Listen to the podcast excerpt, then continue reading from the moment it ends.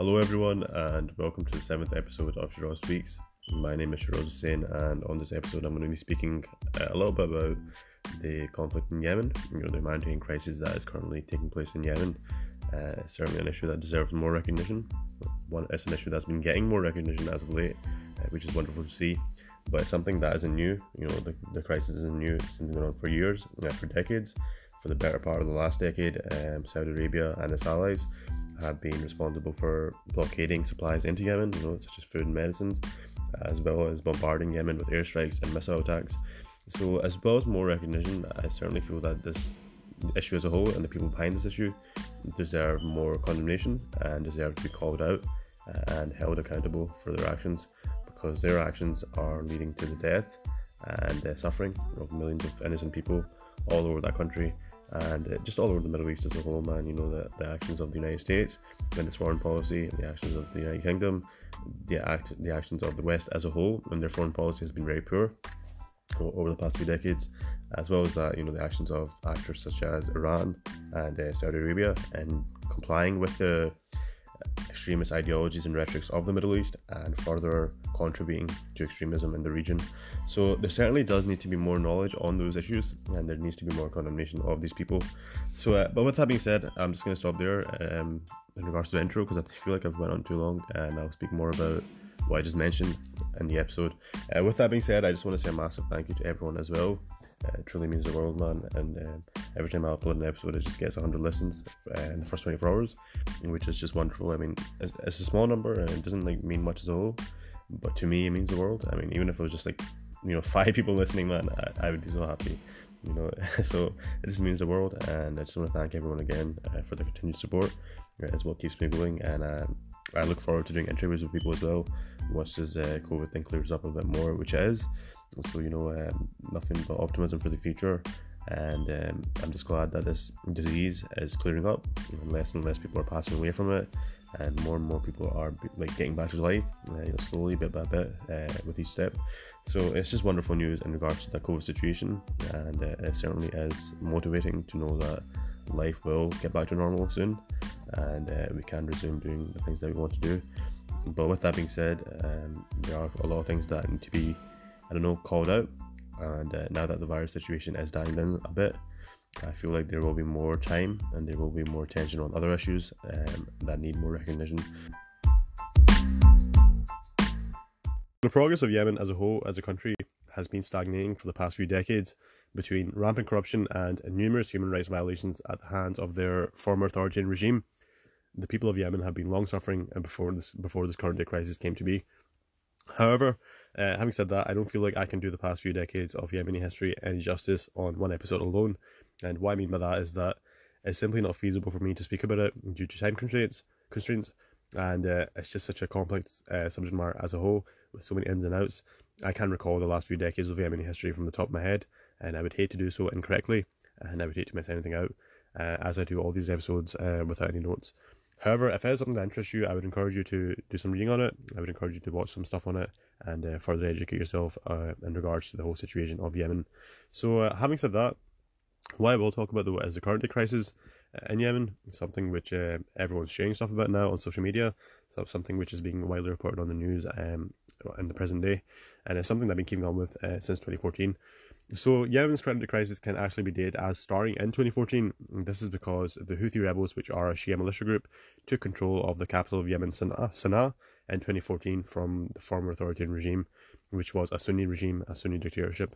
So um, though, the, though the Houthis are a Shia group, they were actually supported by non-Shias, such as Sunni Muslims and uh, Yemeni Christians. This is due to the fact that Yemen's former leader was a dictator and was responsible for oppressing his people in particular religious minorities such as Christians and Shias, and uh, just those in general who spoke up against his policies, including other Sunni Muslims. you know, some, something like this is uh, common to see. This was prevalent in uh, Libya under Muammar Gaddafi. This was prevalent in Iraq under Saddam Hussein. These dictators like to rule with an iron fist, and they clamp down on any and every source of opposition and any threat, anything that they see as being a threat to their uh, leadership. So, uh, before I actually go on and speak about the role of Saudi Arabia and all this, um, who is without a doubt the biggest reason behind Yemen's current day humanitarian crisis. I just want to go over the terms Sunni and Shia for my non Muslim listeners. So basically, uh, Sunni and Shia are two different sects of Islam. It's a bit like how Catholics and Protestants are, um, well, they both adhere to Christianity and are both Christians, but they both differentiate in how they go about in following Christianity. So, though it isn't the exact same thing, it's the closest comparison that comes to my mind uh, in trying to explain this in the quickest way possible without taking too much time, um, because I don't want to get tied up in the semantics of Sunnis and Shias. I just want to quickly move on and talk about the Yemen situation. Um, so yeah, um, much like how Catholics and Protestants have fought for centuries, as have Shia and Sunnis, but the biggest difference in that is is that Sunnis and Shias are still fighting today in the present day on a mass scale. So uh, this is this in itself is what prompted Saudi Arabia to become involved in these very religious differences between Sunni and Shia, and from that point on, uh, the state of affairs in Yemen would only deteriorate further. And uh, Saudi Arabia for decades now has been obsessed with attacking any and every Shia-based organization due to religious differences, and it has did so with the full support and with immunity um, by the United States and its Western allies, including our very own um, country of the United Kingdom. Saudi Arabia's dangerous rhetoric and hatred towards Shias has often brought great attention to the region and has been a key reason behind why Sunnis and Shias are still fighting each other all over the Middle East, from Lebanon to Syria, and from Syria to Iraq, uh, and everywhere in between. Saudi Arabia is a despicable nation which funds terrorism all over the planet and is one of the most horrific countries when it comes to human rights violations, as it has been reported uh, with annual findings by international human rights watchdog Amnesty International. It has consistently ranked as one of the worst, if not the worst, places for women, free thinking liberals, and um, those belonging to any other religion except Islam. So, ever since its creation, Saudi Arabia has been a source of extremism. Saudi Arabia has been responsible for, for funding Sunni Wahhabi madrasas all over the world in order to further spread his narrative of extremism, in order to further spread the extremist branch, the extremist Wahhabi branch of Islam, which is also often used as justification by groups such as Daesh and Al Qaeda, uh, as well as the Taliban for their own actions. Uh, an ideology that's shared by Saudi Arabia and these terrorist groups. So, um, it has uh, sought to fund mosques all over the world, and has, has also done so in um, in Pakistan. And the reason I mentioned that is because I know I have a lot of people that listen from Pakistan, as well as people in the UK who are Pakistani as well. So that's the reason I'm mentioning Pakistan in particular. But um, th- that as a whole, though, has been a source of discontent in Pakistan itself. Um, people have been protesting against it, etc., etc., etc. They're unhappy with Saudi influence. But um, Pakistan itself is a country run by extremists at the higher levels. So it continues bowing its head to Saudi Arabia in exchange for financial gains and influence in the region and often defend Saudi Arabia whenever given the chance. Uh, Pakistan, in particular, is a very important country to Saudi Arabia in regards to having influence over because Pakistan directly borders Iran in the south. So it's a very strategic geopolitical ally in case of any military conflict with Iran. So that's why Pakistan is so important to Saudi Arabia. so um, Iran is also, uh, speaking of Iran, Iran is also responsible for fighting in the Middle East uh, through its uh, support of Hamas in Gaza to Hezbollah in uh, Lebanon. Uh, by the way, uh, a lot of people now might disagree with what I'm saying, uh, especially those who are sympathetic towards the Palestinian cause. Um, just a little disclaimer: I am also sympathetic towards the Palestinian cause. It's something that I've stood for for years. It's something that I've campaigned for. I've been involved with the Scottish Palestinian Solidarity campaign in Scotland. I was the chair of it in Dundee. It's something that I am very deeply sympathetic towards. But even though I am, I'm going to call a spade a spade, and I'm going to call out what I see as being wrong. And Hamas is certainly not a peaceful organization is something that is certainly hindering the progress of Palestine as a state and is taking uh, back all the progress that was made by peaceful um, figures such as Yasser Arafat in the past. So Hamas deserves no praise, and uh, same with Hezbollah as well. These the reason I mention these two in particular is because these two organizations sometimes uh, receive a lot of support from the West, uh, not the Western governments, but the people in the West that are sympathetic towards the Palestinian cause, and and that are anti-Israel because Hamas and Hezbollah have been involved with um, um, I, I, suppose skirmishes with the Israeli government and Israeli military. So um, if anyone pops up to me now and tries to defend Hamas or Hezbollah, I'm having none of it, man. I'm an open-minded guy. I'm willing to hear out most of the things that people come to me with, but I'm not going to entertain this. If you try and defend terrorist organizations, I'm not going to entertain that. So if you pop up to me, man, with such uh, foolish claims, I will most likely block you, man. So please don't try and defend terrorism to me, man. It just just holds no basis in reality holds no holds no basis in um, logic, man. So please don't do that. And uh, if you are like um kind of conflicted uh, upon hearing all this, then I would encourage you to do your own research on Hamas and Hezbollah and see for yourself how like horrible these groups are and how horrible they are in hindering the progress of the Palestinian uh, cause as a whole. So, having said that, Iran's extremist tendencies have made it become a key reason why there's so much tension between Sunnis and Shias. Iran is alleged to have funded the uprising in Yemen, which allowed the Houthis to oust the previous uh, Sunni dictator. However, it cannot be ignored that the Houthis were actually supported, as I said before, by the majority of people in Yemen, Yemen man, uh, including Sunnis. Uh, so, so to say that Iran and Iran alone was responsible for all this whole thing wouldn't be entirely correct. Uh, factually, it would be factually incorrect. So, um, however, uh, in saying that, Iran is basically uh, the same as Saudi Arabia. Though uh, Iran doesn't deserve any any, um, it doesn't deserve to be let off, man. Uh, just because it's not fully uh, the reason behind this conflict, it doesn't excuse the horrible nation that is Iran the horrible nation, uh, the horrible leadership that is in Iran that um, oppresses its people, just as Saudi Arabia does as well. But so it's just the exact same as Saudi Arabia, Saudi Arabia, um, but the only difference is that it's Shia. Uh, it too ranks annually as one of the worst countries for women, free thinkers, and religious minorities. Iran too is responsible for the instability that the Middle East faces. However, Iran gets the international condemnation it deserves. Um, because it, unlike Saudi Arabia, can't sell us cheap oil. So hence why Iran is condemned, but Saudi Arabia is not by the West. So both Iran and Saudi Arabia have been fighting proxy wars now for decades at the expense of neighboring nations in the Middle East in order to assert dominance over one another. People are often quick to put the blame on the West for the state of the Middle East, but in actual fact, Saudi Arabia and Iran are the two biggest reasons behind why the Middle East is burning. It is their extremist teachings which have gave way to such instability over the Middle East and have gave way to jihadist groups operating all over the Middle East and uh, killing and condemning so many millions all over the Middle East, man. So, having said that, obviously the role of the West can't be ignored, and I'm in no way defending the West. The horrible policies of the US have condemned millions to a life of agony and despair, as well as being responsible for the deaths of countless innocent men, women, and children. Um, an example of Amer- American imperialism gone mad would be Afghanistan. Uh, would be in Afghanistan a country that was destroyed by the US, uh, basically in order to fight the Russians. So the Russians were um, coming into Afghanistan from the Caucasus regions, and they were asserting their dominance in the region. So the US saw this as being a huge hindrance, especially because Afghanistan borders Pakistan, uh, which at the time was a huge US ally. So they didn't want uh, Russia influencing Pakistan. They didn't want Russia getting influence into India, uh, which is the which is one of the largest countries on the planet. Uh, it's now the second most populous country on the planet. So then the US didn't want that happening. That would lead to less US influence in the Southeast region, Southeast Asian region as a whole. So they sought to fight um, Russian encroachment through funding the Mujahideen alongside um, the Pakistani government. So the US, along with Pakistan, funded the Mujahideens to fight against Russia in Afghanistan. And then those same Mujahideens, though, uh, would then go on to become the Taliban and Al Qaeda, and then started fighting, fighting against the US, which led to a decade long, a decade long um, intervention, which tore apart the Afghan nation and made it a vacuum and a hub from for extremism and jihadist groups. As well as this, the whole war with Iraq also made no sense. The US and the West as a whole went to war with Iraq for no viable reason. At first, they were like, man, it's because Saddam has nukes, blah, blah. Like, we can't have Saddam, like, having nuclear weapons. He'll, he'll, like, exterminate, he'll take the US off the map, he'll take Israel off the map, and so and so. We can't have that. Um, so then, but then those um, claims would be dispelled. Those claims would be proven false. So then they had to come up with new excuses in order to go to war with Iraq. So then they were like, uh, you know what, man, no, no, it's not about the nukes. Uh, basically, we're only going to war with Iraq because Saddam Hussein oppresses people, uh, oppresses his own people. But then people would start speaking up against it, and there'd be like increasing public pressure into anti-war efforts, and people would be like, "Man, like, like people would be like, man, that, that makes no sense."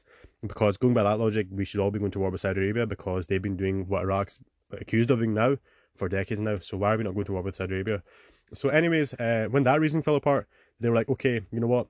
The only reason we're going to war with Iraq now is because it's a danger to Kuwait, and Kuwait's an ally, and so and so we can't have our allies suffer, um, or else it'll lessen our influence in the region. Again, man, I'm, I'm sorry if I'm sounding like a broken record, but again, that excuse was dispelled by the international community, by activists, and then they had to come up with a, a solid, definitive excuse that could not be dispelled so they could go into the country. So then they, the, the whole international community as a whole, Tony Blair and George Bush in particular, settled on this excuse. and what they said was that the reason we are going into Iraq and we're not going to budge from this is because we're getting revenge for 9-11 which makes no sense man this doesn't add up because iraq was in no way involved with 9-11 and uh, a majority of actually the 9-11 hijackers were actually from saudi arabia and osama bin laden himself the mastermind of the 9-11 attacks was a Saudi Arabian national and was getting majority of his resources from Saudi Arabia, man. So come on, man, like just doesn't add up. Just it's factually incorrect what they're saying, what they said to go into war uh, with Iraq. So um, uh, and he was doing this by the way while hiding out in Afghanistan. So Iraq was nowhere in the equation. If anything, Saddam Hussein's army was fighting against Al Qaeda uh, and the influences of Osama bin Laden. So man, yeah, it just it just goes to show you the the horrible people that are in charge, these warmongers that only want to go to war for profits, that only want to go to war um, to further seek um, dominance in the region. So, just horrible people as a whole, man. And it's something that has been repeated. It's something that was repeated in Syria. It's something that was repeated in Afghanistan, man. It's something that is repeated in parts of Africa. This is just continued to go on and on. It's nothing that's changed, man. You would think that all these decades later things will have changed, but sadly they have not. Which is again now clear to see in Yemen. So the West is not innocent at all and uh, needs to be called out for its part in the, in the instability of the Middle East. And uh, by the way, I mentioned proxy war earlier on. I was speaking about how Iran and Saudi Arabia went to proxy war. Uh, I, I try to keep my terminology as simple as possible. I try not to use too many political jargons, etc., etc. But I, I sometimes I just can't help myself, man. I just get carried away. So basically because um by the way I, I do that because i want like just like everyday people to listen to it and be able to take something away from it i don't i don't want it to just be a very political heavy um podcast or a very psychological or philosophical heavy podcast uh, using all these uh, fancy terms that aren't being understood by a majority of people then because then what's the point in me speaking um then i can't really i can't reach out to as many people as possible so um yeah so uh, what by a proxy war basically means is um two sides are involved in war uh, but they're not directly involved uh, in regards to their own militaries.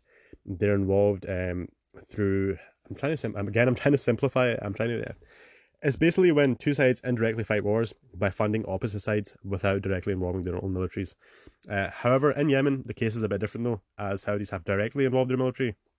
Uh, the Saudis' uh, reasoning behind that is that Yemen borders Saudi Arabia, and the Saudi military are defensively involved and not offensively involved. That was their initial reason, uh, reasoning behind it, but since their involvement in 2015, even a blind man can see that Saudi Arabia is offensively involved, and not just offensively involved, but offensively involved in a big way at that. A damning fact of this whole Yemen conflict as a whole is that terrorist groups all over Yemen, such as Daesh and Al Qaeda, are increasing in numbers, influence, and territory due to Shias uh, fighting Saudi Arabia. So, whilst the Saudi Saudi government, uh, with the support of the West, attacks the Houthis, the instability um, allows groups such as uh, Daesh and Al Qaeda to take advantage and uh, capture territories of their own. So Daesh and Al- so Daesh and Al Qaeda are largely uncontested by Saudi bombing campaigns, which is uh, no surprise as they all adhere to the same branch of Islam. All in all, man, Saudi Arabia is just a Daesh that made it. If Daesh had lots of oil and was his own country, it too would probably be supported by the West, man, as is Saudi Arabia. It's, it just doesn't make sense. I don't get it, man. Like the Western governments are like, man, we're gonna get we're gonna get ISIS slash Daesh, or whatever you want to call them. We're gonna get Daesh, Daesh because they behead non-Muslims, they oppress women, um, gay people, um, atheists, etc., etc. But then that's literally word for word, literally. I'm not exaggerating this at all. That's literally what Saudi Arabia does. So just goes to show you, man, that money is all that matters in this cruel world. And uh, to our leaders, and profits mean more um, than people.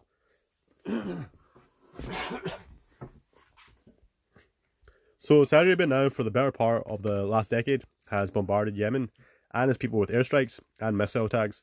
As well as this, has blocked the delivery of basic supplies such as food and medicine in some areas, whilst limiting the amount of supplies in other areas. This action of blocking supplies alone has caused uh, what is being described by the UN by the UN as the, the worst famine the worst famine of the century, with millions of men, women, and children dying in Yemen, quite simply because there is no food. Not because there is not enough food, but because there is no food at all. And with some reports, uh, even source, even saying that um, there's people on the ground that have uh, resorted to eating leaves in order to get by, in order to survive, man. Which is just, which is just a disheartening uh, fact of knowledge. Uh, which just fills you up with so much grief. Which just fills you up with so much anger, man. Uh, it's just like, how is this happening? How how are people in the 21st century eating leaves to survive, um, while one of our allies is carrying out these blockades, is carrying out these bombing attacks? So just heartbreaking, man. I don't even know what more to say, man. Like, see, I just, I just, man, I'm just at a loss of words. I'm sorry, but I'm just at a loss of words. Uh, just thinking about that now, uh, and I've seen the pictures. I'm sure all of you guys have seen the pictures of these um these children in Yemen eating leaves. Um, looking ema- um, looking emaciated and just oh man, oh. and my apologies. Uh, and try and get back on track. Just, it's just man, it's just overwhelming. It just fills you with emotion, man. It makes you like, it just makes you tear up.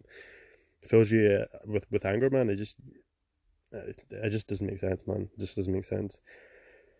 I, I'm sorry, but I think I'm gonna actually, I'm actually gonna have to pause this and come back to this, man, because I can't continue recording like this. Uh, just I, I just need to go and regain my co- regain my composure uh, and come back and do this. Uh, my apologies. So I'm back. Um, just went for like a brief walk. I just had to clear my head, man. Um, just had to get back on track. I had to get regain my composure because I just filled up with so much sadness. Uh, I actually started tearing up and uh, just filled up with such anger, man. I just can't just just can't believe this, man. How is this happening in the 21st century? It just doesn't make sense. Uh, it just blows my mind. Blows my mind. Uh, but I'm gonna move on. I'm gonna try and speak and um, continue speaking. I don't want to get sidetracked again and um, end up becoming overcome with emotion again. So um yeah. So Saudi Arabia in itself. Um, it's just a horrible country and uh, it's actively seeking to harm everyone in Yemen, not just the rebels which they claim to be defending themselves against. As a matter of fact, the Prince of Saudi Arabia, who is in charge of the military and the entire country alongside his father, the King uh, of Saudi Arabia, King Salman, was once quoted as saying, I want children, women, and even their men to shiver uh, for generations when they hear the name Saudi Arabia.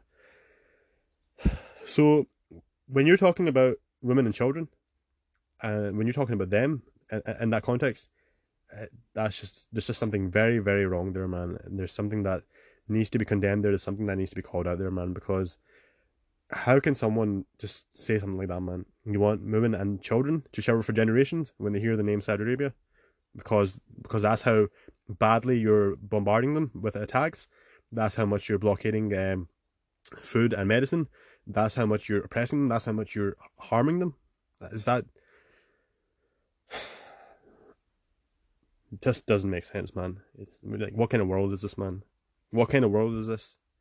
I'm I'm sorry if I if I seem dramatic or whatever, man, but it's, it's sad, man. It's sad. It's, it's disheartening hearing stuff like that, especially due to the fact if, if if this was like a rogue terrorist group, if this was like a rogue terrorist leader such as uh, such as Osama bin Laden, or uh, that that Daesh leader whose name I can't remember, if this was someone like that, then you just take in your stride and you're like, oh man, what a horrible guy, and then you move on. But then when a person that is as a leader of a Saudi Arabia uh, as a leader of a country that's so influential, a country that's being defended, man, by our country, the United Kingdom, a country that claims to stand for uh, equality and justice.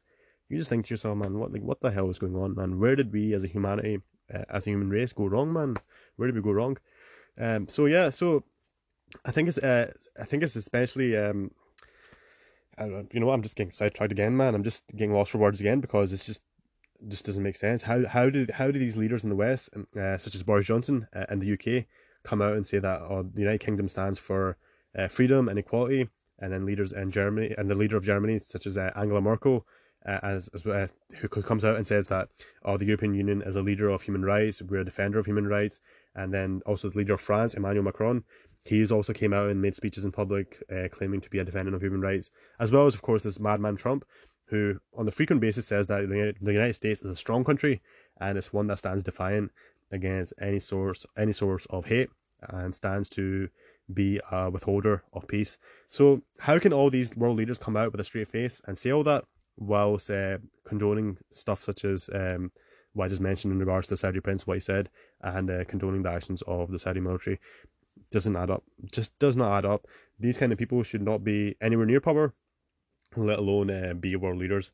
So that one quote alone really, really should tell you all that you need to know about Saudi Arabia and uh, their involvement in Yemen. It is one to further further their own influence by intimidating its neighbours, mainly Iran, to fall into line and uh, not contest Saudi attempts to attain power and influence in the region. I think it's important. I think it's especially important to let it be known who is behind the crisis in Yemen, as uh, awareness is what leads to accountability the more people become aware of Saudi Arabia and the more people become aware of Saudi crimes and become vocal about it, the greater the pressure on our government to call out the Saudi government, as well as just more international pressure on the Saudi government. Sadly, though, I feel like we are a long way from that happening, as the vast majority of the people I've spoken to don't, didn't even know about the Yemen conflict till the past few weeks, which is shocking, man, because it's been happening since 2014. Um, though Yemen has been going through um, humanitarian issues for decades now, for like the better part of the past decade, and just decades as a whole, as I mentioned at the start of the podcast, um, it's just people have just been silent, man. The international community has just been silent. there's just been blinders in our eyes, man. We just we were just not seeing it. We just no one's just no one's caring, man. Um, the sad thing is that as anyone uh, anyone who has been keeping up with this for years will know that with each passing day, with each passing week, with each passing month, the situation only becomes more and more dire. So um yeah, so in 2019 alone, over uh, 23,000 deaths were uh, reported as a direct result of the conflict. And by the way, like take these uh, statistics with a pinch of salt because uh, I'm remembering them from the top of my head. They might not be entirely accurate, but they will be quite close, man. Uh, I hope so, anyways. Uh, so yeah, so which was the, the only the second worst rate of fatalities since the conflict began. Conflict began in uh, 2015. Uh, when that when that when that's the only when that's the only the second worst fatality rate, um, there's something clearly very very wrong. Uh, on top of that, it's estimated that almost seventy thousand children have died since 2015 due to blockade of medicine and supplies by Saudi Arabia. And by the way, just a little bit of clarity. Some of you might be like a bit confused because I mentioned how at the start of the podcast how the, the whole issue of Yemen begun in 2014, but then I just mentioned there how um, Deaths, it was the worst fatality since um, 2015. That is due to a reason that the, the humanitarian crisis kicked off in 2014 due to the actions of the Houthi government, Houthi rebels, and overthrowing the government. But then the military, the military conflict would only start picking up pace in 2015, which is uh, when the majority of the casualties started to um, take place. So just a little bit of clarification on that point, because I don't want people to be like, oh, what he said 2014 before, now he's saying 2015 before, etc., etc. I don't want anyone taking me out of context. So um, yeah, so um, when that's the only the second worst fatality rate, man, there's something uh, very wrong and something that needs to be done, man. Like uh, twenty three thousand deaths just from conflict alone, and not even from like from hunger or disease, just from conflict alone. Uh, if that's the second worst fatality rate, then man, the future is bleak. The future is very very bleak uh, in in that case. Uh, sadly, uh, it certainly doesn't look uh, look very good uh, in regards to the future of Yemen. Uh, on top of that, uh, it's estimated that almost seventy thousand people, uh, seventy thousand children have died since uh, 2015 due to blockade of medicine and supplies by Saudi Arabia. It has also been widely reported that around 80% of the population needs some sort of humanitarian relief. You know, absolutely heartbreaking statistics. Statistics that are not just mere numbers, but innocent men, innocent women, and innocent children uh, caught up in a crisis they have no hand in. Innocent people suffering and dying, all because of religious and political differences between Saudi Arabia and Iran, coupled with the complacency of the West and its silence on the war crimes being committed by Saudi Arabia, and not to not to mention its direct financial support and direct military support uh, of Saudi Arabia. So um, the way forward, in my opinion, is uh, greater awareness. More and more people need to become outraged over this because that is something that uh, well and truly deserves the ire of every man and every woman who considers themselves uh, to be a decent human being. We can't stand by as stuff like this happens. We can't let innocent people suffer like this. It doesn't make it any more okay because they're far away from us. I would encourage everyone to become proactive and, uh, first of all, educate themselves further on this issue and every other issue that needs to be challenged and spoken up about. And uh, upon doing that, uh, spread the stuff that you picked up, spread the stuff that you've learned on to people around you, and in turn uh, raise greater awareness. As well as this, I would ask I would ask everyone to research uh, Saudi Arabia and see for yourself. Don't just take my word for it. See for yourself how horrific our country is, and with that, I would urge you to boycott Saudi Arabia uh, in every form and uh, every way possible. Over the past few years, Saudi Arabia has made an increased effort to appeal to the rest of the world as a tourist destination due to um, decreasing oil supplies. So, in order to like generate sustainable income in future years, Saudi Arabia has resorted to becoming a more friendly place for tourism, which is why, which was a large reason behind why women were now allowed to drive a couple of years ago it was made legal for women to drive. It wasn't because Saudi Arabia just had a change of heart and is now becoming a more equal country. Not at all. Because in Saudi Arabia, a woman's testimony in court is still worth half that of a man. So in no way was uh, Saudi Arabia doing that in order to further the cause of um, women's rights. It only did so to seem more appealing to the West. And even now, still, women are not allowed in sporting arenas in the in Saudi Arabia. So there you go, man. That's all you need to know in regards to that. So uh, it's tried very hard to seem like a more appealing place to the West, and in doing so, has invited many celebrities to perform in their country. Uh, a recent example of that is uh, Joshua versus Ruiz, um, second fight, which will, which took place in Saudi Arabia at the special request of the Saudi prince to encourage more athletes to perform in Saudi Arabia in the future. So we have to stand against such efforts, man, and boycott Saudi Arabia in every way possible, uh, so we can hit them with our hearts uh, in their pockets. Stop supporting celebrities like this, man. Stop supporting Anthony Joshua. Stop supporting Andy Ruiz. It doesn't make sense. I, I seen it, man. I remember when uh, Anthony Joshua went into fight in Saudi Arabia. and he posted a picture, I think, on Instagram saying uh, Alhamdulillah or something. I don't follow him personally, but it was widely shared. Uh, he, he shared a posting Alhamdulillah or Mashallah or something like that, man, and he just landed in Saudi Arabia. And people were going crazy, man. People were like, "Oh, look at this, mashallah!" Like Anthony Joshua, look at that. He's like saying something Islamic. But man, come on, man. Take a step back. Take a step back and see the bigger picture. He's saying Alhamdulillah, standing in a murderous and uh, oppressive nation that is responsible for killing innocent people and is responsible for um, numerous human rights violations. Man, you can't you can't share a feminist post. Uh, like you can't share a feminist post and then the very next post be sharing a picture of Anthony Joshua saying Alhamdulillah. It doesn't make sense, man. Be hypocritical. You can't share something uh, claiming to be uh, for human rights and then share something like that and then continue supporting someone like that who is oblivious to such issues. Recently, Anthony Joshua came out and was speaking about Black Lives Matter. Wonderful stuff, um, very commendable. But then, where was the same awareness when it came to Saudi Arabia, man? Where was the same um, wokeness, quote unquote wokeness, man? It wasn't there, man, because he doesn't care. He was getting paid. Uh, you know, it doesn't it doesn't affect him, man. So um, so stop, please, man. Please just take a take a step back, see the bigger picture, and call out like call out celebrities like this man and in doing so boycott celebrities like this. We don't need to support people like this man. We don't need to support people who are complacent when it comes to stuff like this because it's some very serious stuff that is suffering million that is causing the suffering of millions and millions of people man. As you can now see and as um, as the yemen situation is now more prevalent you can see it with your own eyes man. I don't you don't, you don't need me to tell you that. You don't need anyone else to tell you that man. You can see for yourself and you can come to a decision yourself and make a well-informed decision to stay away from such celebrities that are so fickle and are so fake, man, and, and their online activism, man. So um, so let's boycott Saudi Arabia in every way possible, and let's seek to inform everyone and anyone that we know about the murderous country of Saudi Arabia.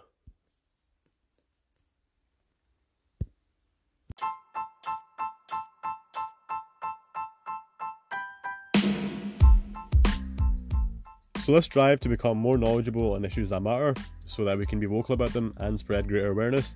Let's strive to be more compassionate individuals who stand for love, who stand for peace. Let's not become silent on the issues that matter, and let's continue doing all that we can do to make positive changes in our environment. Whether big or small, let's strive to do what matters. Having said that, I just want to say a massive, massive thank you to everyone that's been listening. Your support uh, well and truly means the world, and your support is what keeps me going in regards to these episodes.